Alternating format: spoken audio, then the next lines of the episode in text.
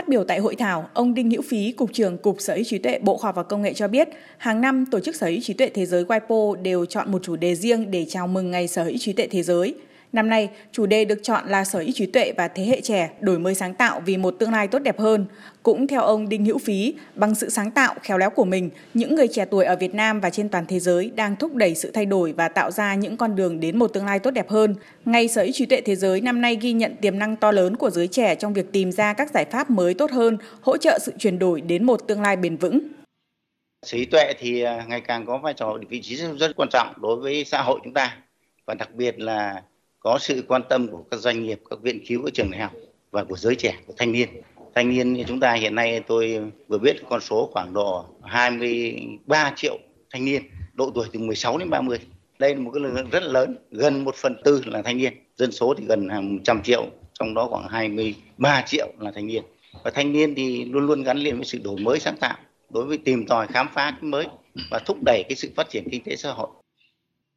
Tại hội thảo, các chuyên gia cũng nhấn mạnh, sở hữu trí tuệ ngày càng khẳng định vai trò quan trọng trong việc thúc đẩy sự phát triển của khoa học công nghệ nói riêng và kinh tế xã hội nói chung, đặc biệt đối với nền kinh tế tri thức mà Việt Nam và nhiều nước khác đang hướng tới. Trong khi đó, bình đẳng giới cũng đang là vấn đề được cả thế giới quan tâm. Do đó, hơn ai hết, những người trẻ tuổi chính là những người thổi hồn tiên phong thực hiện các hoạt động bình đẳng giới và tôn trọng quyền sở hữu trí tuệ trong mọi lĩnh vực, trong đó có việc tôn trọng văn hóa đọc dưới mọi hình thức. Phó giáo sư tiến sĩ Trần Quang Tiến, Giám đốc Học viện Phụ nữ Việt Nam nhấn mạnh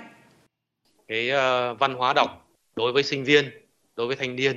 uh, cũng là một cái vấn đề rất là quan tâm trong nhiều năm qua. Đặc biệt là trong các trường đại học. Ở đây chúng ta kết hợp giữa cái tôn trọng quyền sở hữu trí tuệ trong văn hóa đọc thì chúng ta nâng thêm một bước trong cái văn hóa đọc. Tức là khi chúng ta đọc thì chúng ta phải xem xem cái tài liệu chúng ta đọc là cái gì. Nó có được bảo đảm về quyền sở hữu trí tuệ không? Tại vì cái tài sản trí tuệ trong nhà trường đóng một cái vai trò ngày càng quan trọng. Không chỉ trong nhà trường đâu mà trong tất cả các lĩnh vực đặc biệt là trong lĩnh vực kinh tế